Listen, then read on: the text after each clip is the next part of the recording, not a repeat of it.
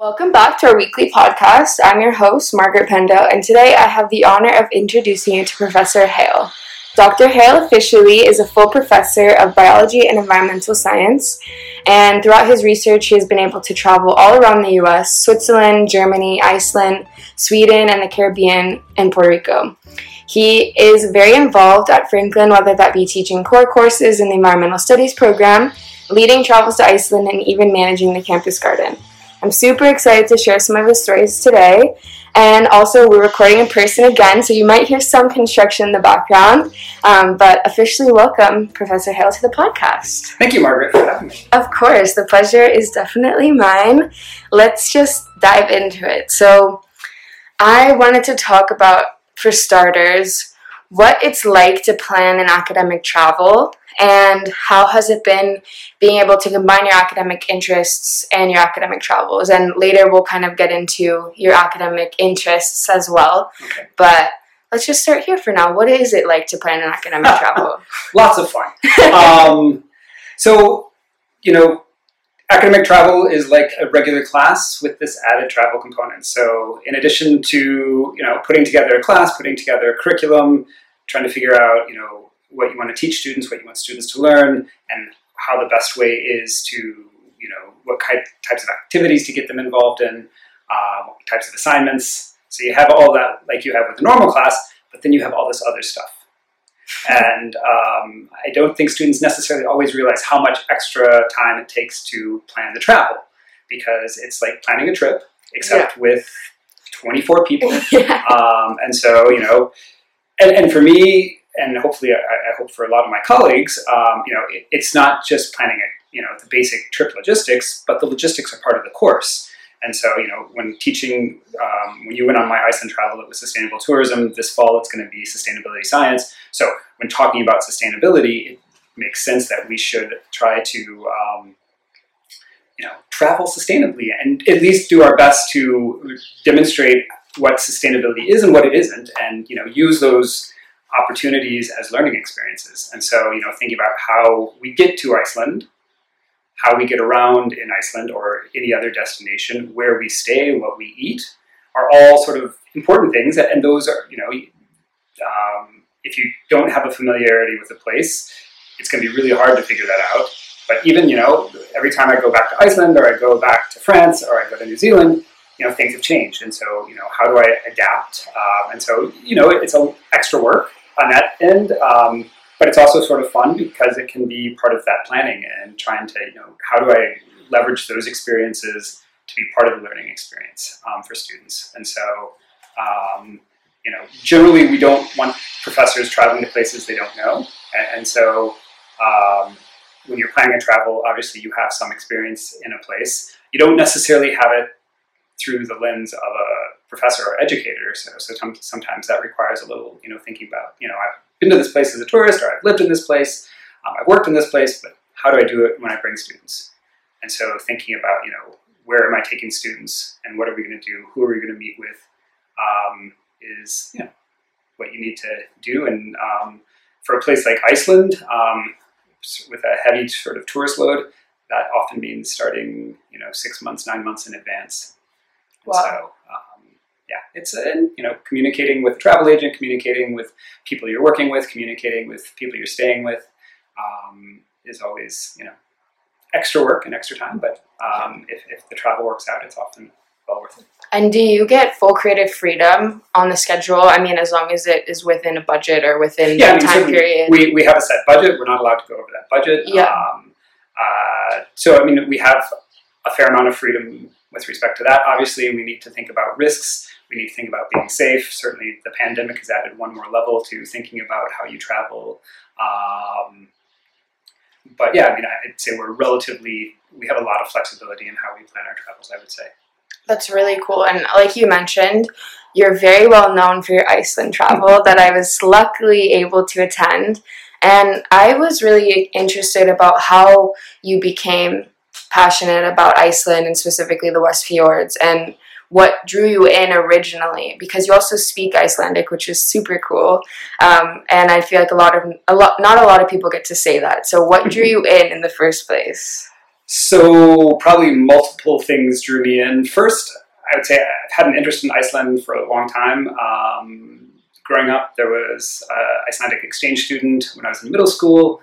Um, my stepmother had been stationed in Iceland with the U.S. Air Force in the 70s, and so she had a lot of really interesting stories from Iceland back in the day. And certainly, um, where she was stationed um, is now the international airport, so it was near where the Blue Lagoon is. Nice. It's become very famous, and so I mean, she was there or there when the Blue Lagoon was in its infancy, and so she, you know, gives me these stories. You know, now it's turned into almost a Disney World like resort, and she's back in the day. It was you know there was a stand on the side of the road that sold that rented towels, and that was it. It's like changed in someone's your car and you jumped in. So I mean, so I mean, so you know, I, there was always an interest, and then from an academic side, um, you know, teaching environmental science. Um, Iceland is often used as examples or case studies, um, whether you're talking about renewable energy, um, talking about um, you know a lot of the geology, the volcanoes, the earthquakes, um, plate tectonics, and, and so Iceland as an as a place to study environmental science is really exciting, and so that certainly it was something that was always in the back of my mind once I started working at Franklin as a possible destination, um, and then um, also sort of you know f- from the professor side of academic travel, you know we always struggle with you know you're taking students traveling, and for some students, and perhaps for every student, you know, I was a student once too.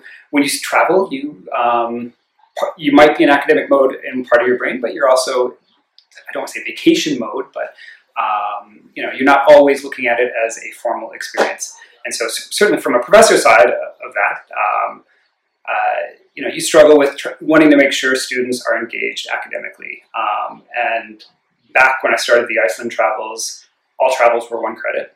Um, so it was, you could say, it was easier for students to maybe blow off their travel or not do as much because you know a one credit Yeah. um, was a lot less painful on your grade point than a three credit course might be. Yeah. Um, and so I had done several warm weather destinations, and, and, you know it's been struggling. They were great travels. I, I certainly they were useful, but I mean I, I definitely noticed this you know struggle among the students, like wanting to be academic versus oh this is sort of like my fall break. Um, and I do feel sorry for you know you know if you were at a a lot of universities you would have a fall break or a spring break, and you know we take that away from you in some sense and make you go on academic travel instead. Yeah. Um, oh no. I um, but you know, and so at the time, um, Iceland, you know, wasn't the tourist explosion hadn't happened yet in Iceland. It was a cold weather destination. I, I wanted to see what that was like. Um, in 2009, I, I went to Iceland for the first time and started exploring it. I had a colleague um, that I knew back from when I was at Duke um, that had done a lot of research and taken students to Iceland, and so I, you know, picked his brain a little. Um, and then I, explored it. I, I really liked it. I thought it was a great destination. And so in 2010, I did my first Iceland travel, and it, would, it went really, really well. Um, and I really, really liked it. And so I decided this was something I was going to keep doing. Um, and so I started wanting to learn Icelandic because I feel very strongly that if you're going to work in a place, you should speak the language. Um, and so I started going to Iceland um, in the summer to um, learn Icelandic and you know understand the country better. Uh, and so that's sort of you know how I started my uh, time in Iceland. And then, so for the first several years I did the Iceland travel, um, we didn't go to the West Fjords. Um, it seemed very distant and remote, and I hadn't had an opportunity to visit there yet, and I didn't want to go take students to a place I hadn't been to yet. But in particular, our bus driver kept on saying, you know, you need to go to the West Fjords. Iceland is great, but the West Fjords are something really special. And so um, it turned out that uh, at the University Center in the West Fjords is one of the few places where you can, you know, not just take introductory Icelandic, but you can do intermediate and advanced language courses. Mm. And so um, when I, I got to that level of language, I was like, well, I need to go to the West Fjords. And so um, I started doing summer classes in the West Fjords. And I, you know, met the director there and you know, happened to mention why, you know, one day he was like, why are you learning Icelandic? Um, and I said, well, you know, I bring these groups of students every year to Iceland. And he's like, oh, really? We host group, groups like yours.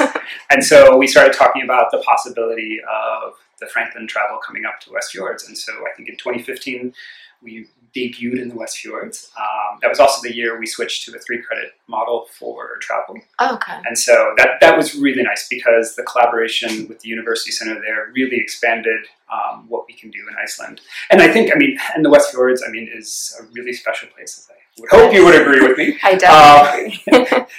But uh, I mean, it's Ísafjörður, the town we're based in, is a small town, um, and so it, it's been less touched by tourism than perhaps other parts of Iceland, and so I don't want to say authentic because all of Iceland's authentic, but I mean it, it's it's it's got a you know a sort of that small town flavor, and I think you really get a sense of Iceland um, by being there, and you know. Um, since I started doing that, I did a semester sabbatical in Ísafjörður, and um, you know I really got to know people in the community really well. Um, and I um, was a director for the SIT summer program in Iceland one summer that was uh, based in Ísafjörður. So I feel, you know, I, have got over the years I've gotten to know it really well. I speak Icelandic decently, um, and yeah, it's just become a, a, really special place where I've, done research, where I've you know taught um, students and directed programs and learned the language and so yeah.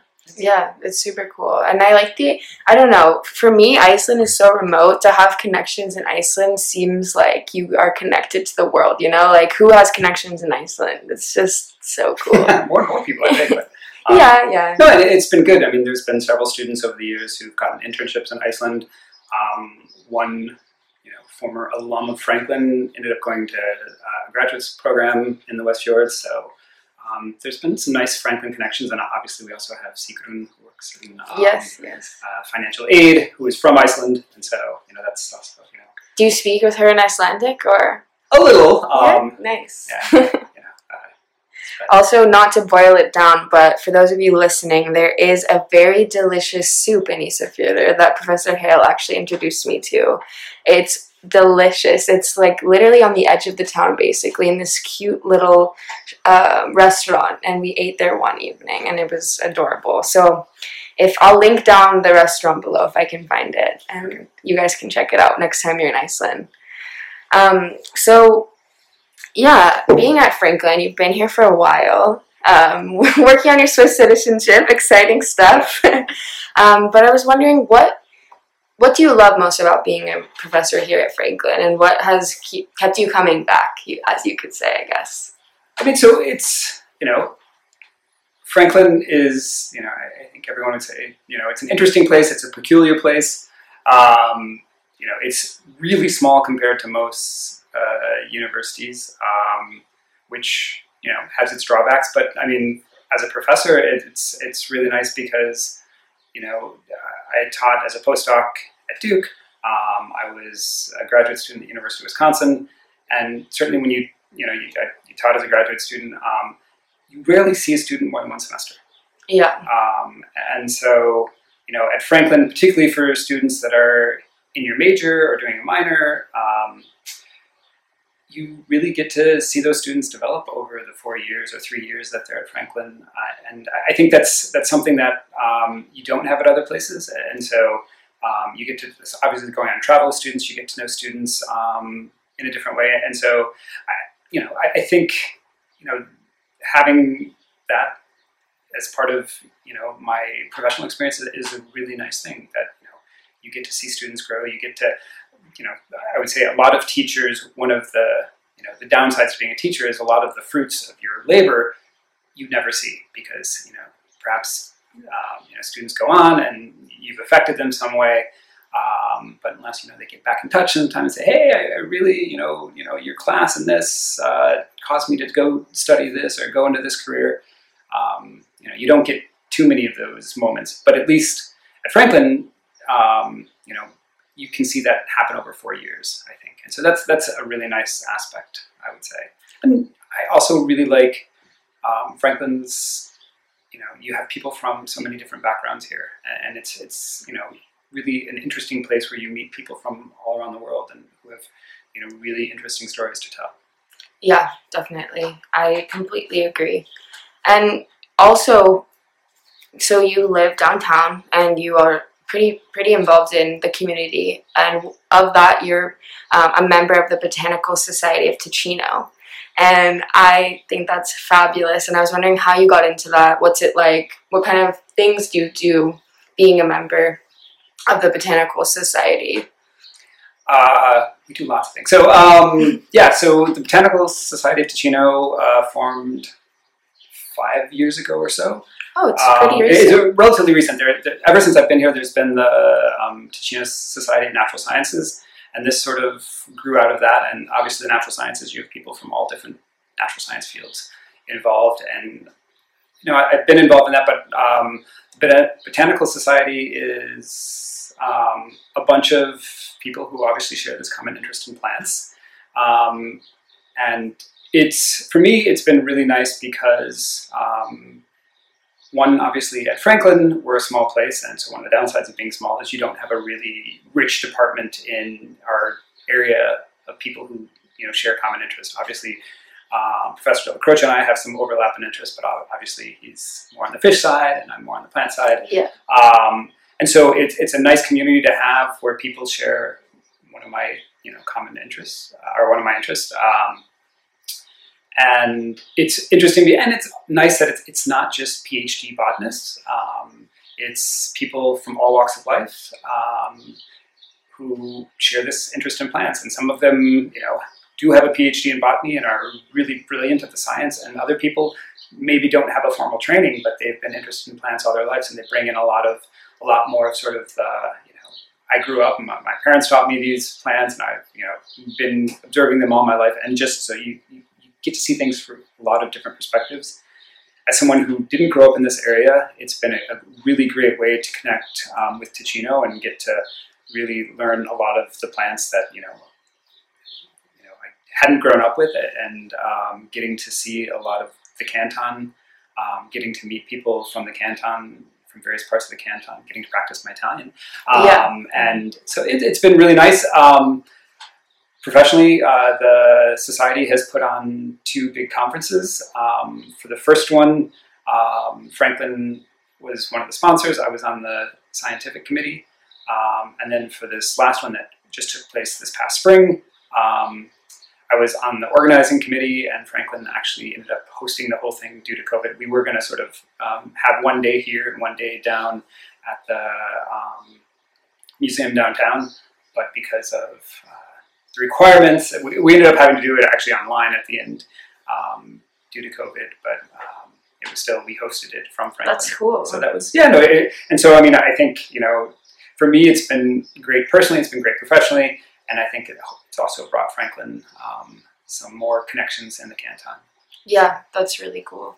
And this is a random curiosity of mine, but do you have a favorite botanical garden in the area? I've been to the Island Botanical Garden. Di near Brissago? Yes. Um, I mean, so I'm also on well, it's the uh, the, the Comitato for the Association of the Isola di Brissago. Oh, really? Um, so it's sort of like the board board of friends, or I, I Not I that. always struggle with how to translate that in English. Um, I like Board of Friends. Yeah. I because a lot of places have you know friends of This. and so um, we're we're um, I've been on that for two and a half years, and so I mean the, the Isola, if, uh, you know, if people come to Franklin and never go out there, that's pretty sad. There, you know, um, the botanical guide, garden is on the larger of two islands that are just off um, the coast, off- Yes. off the shore of uh, Ascona, um, over on Lago Maggiore, and they're beautiful. The the uh, the um, flora is focusing on the Mediterranean flora from around the world. So you have uh, plants from the Mediterranean itself. You have California. You have South Africa. You have the Canary Islands. You have Australia, New Zealand. Um, and so it's, it's a really neat place um, to go. I mean, it's a beautiful setting. Um, so I would definitely have to say that that has a special place. in my Yeah. heart. Yeah, no, it's pretty phenomenal going, being in Switzerland and Ticino and just seeing birds of paradise on this island Yeah. that's covered by blue water. Like it's pretty, it's a really phenomenal place. I'll also link that down below so people can check out how to get there. You can just take a boat right on over. It's pretty, it's a fabulous day trip. Yeah, and with the new train connection to Locarno, it's a lot faster than it used to be. Too. Yeah, it's almost under an hour, right? It's super short. To get to the islands, yes. It's, Yeah. I mean, it's about a half hour to Locarno now, and yeah, Yeah, it's it's a you really jump on the boat from Locarno, and Yeah, it's a lovely day. yeah, it's really nice. Um, and so looking forward, like you mentioned, that you're passionate about botany and also um, sustainable science, and I was kind of wondering what can we expect from you in the coming months or year in terms of publications and research and potentially this new academic travel about sustainability science like what's kind of on the academic lens for you Okay, um, so I guess I'll start with the, the class you just mentioned. So yeah, so the new travel are, is just so I, I've taught a course for several years called Sustainability Science, um, and as we have sort of um, been sort of revising the science curriculum, the environmental science curriculum at Franklin, um, it seemed to be a good place to combine uh, two courses. Um, the sustainable tourism course that I've done with Iceland has been good, but I, I felt like it was probably too um, narrow of a focus for the group, and um, the original idea behind the original Iceland travel was looking at sustainability in Iceland, and so this is sort of going back to the original plan in some ways, but now it's a three credit course and taking the sustainability science course I was teaching and sort of incorporating that. So, um, so I'm excited about that. that'll be fun Um, with respect to research, so the sabbatical I did in the West Fjords a few years ago um, was looking, taking my research, looking at um, educational travel programs like academic travel, and um, looking at field data. So um, trying to see where um, educational travel programs go, what kind of landscapes they visit, you know, how, you know, uh, what kind of impact they have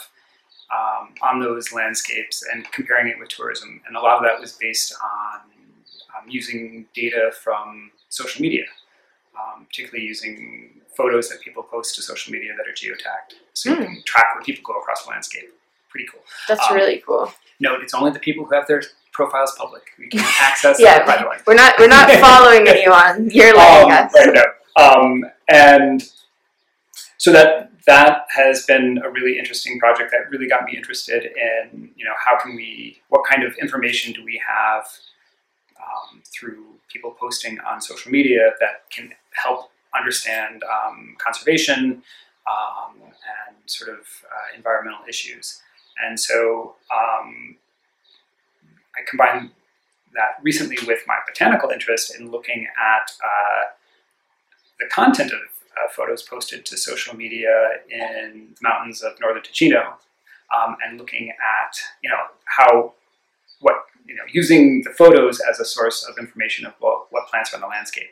So trying to see you know can we track invasive species, can we track rare species, can we understand what kind of um, plants people are interested in, you know what you know what, what is attracting people's eyes, um, and you know also assessing some level of you know what is the general knowledge about these things? You know what are what kind of comments are people making? Are they properly identifying the plants that they're posting and so um, it's been a really interesting project that is you know been fun to work on. Um, again has um, it was nice during the pandemic to be working on it because you're looking at all these wonderful photos. Uh, yeah. I when you're not able to travel yourself um, it was a way to also travel through your research without Oh, yeah, that's leaving amazing. your desk.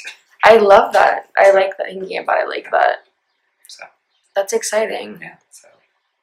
So yeah so I, I hope to keep working on those topics and publishing and um, you know I look, hopefully you know I, I think the pandemic offered us a new way of seeing how um, you know we don't always need to travel to conferences but also I think brought out the fact that you know uh, virtual conferences are great but there's also something to be said about being in person. So I look forward to someday being able to return to conferences in person yeah fingers crossed. Yeah. fingers crossed. No that's actually really interesting. I wonder how traveling for work and like attending conferences will actually evolve looking forward.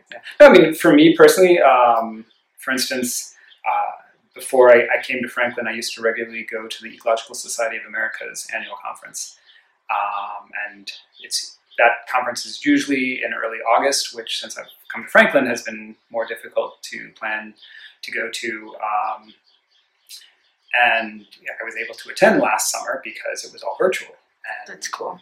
I know this coming year I'm going to be able to attend because it's um, virtual, and hopefully, I'm hoping that conferences in general will increase having an option to attend something virtually because yeah. there are interesting conferences all around the world, and you know, you can't always afford either the money or the time to go to one, and certainly from a sustainability perspective, perhaps we shouldn't always be flying around the world to do all these things, particularly when we're talking about sustainability, but in general. Yeah. um, and so, you know, I, I hope, you know, one of the benefits or one of the lessons we've learned that's a positive thing is that we can, you know, still have these experiences, but through a virtual uh, platform. Yeah, definitely. And I feel like with time, things will become way more engaging. Like there will be more methods and how to create an online space to be more interactive. Yeah. So, so that'll be cool. Yeah. Well, I wish you the best of luck in your research, especially with your new chapel class. I'm jealous. I wish I could go again. You're always welcome to stay. you know what? I'll stay. Good point. Yeah.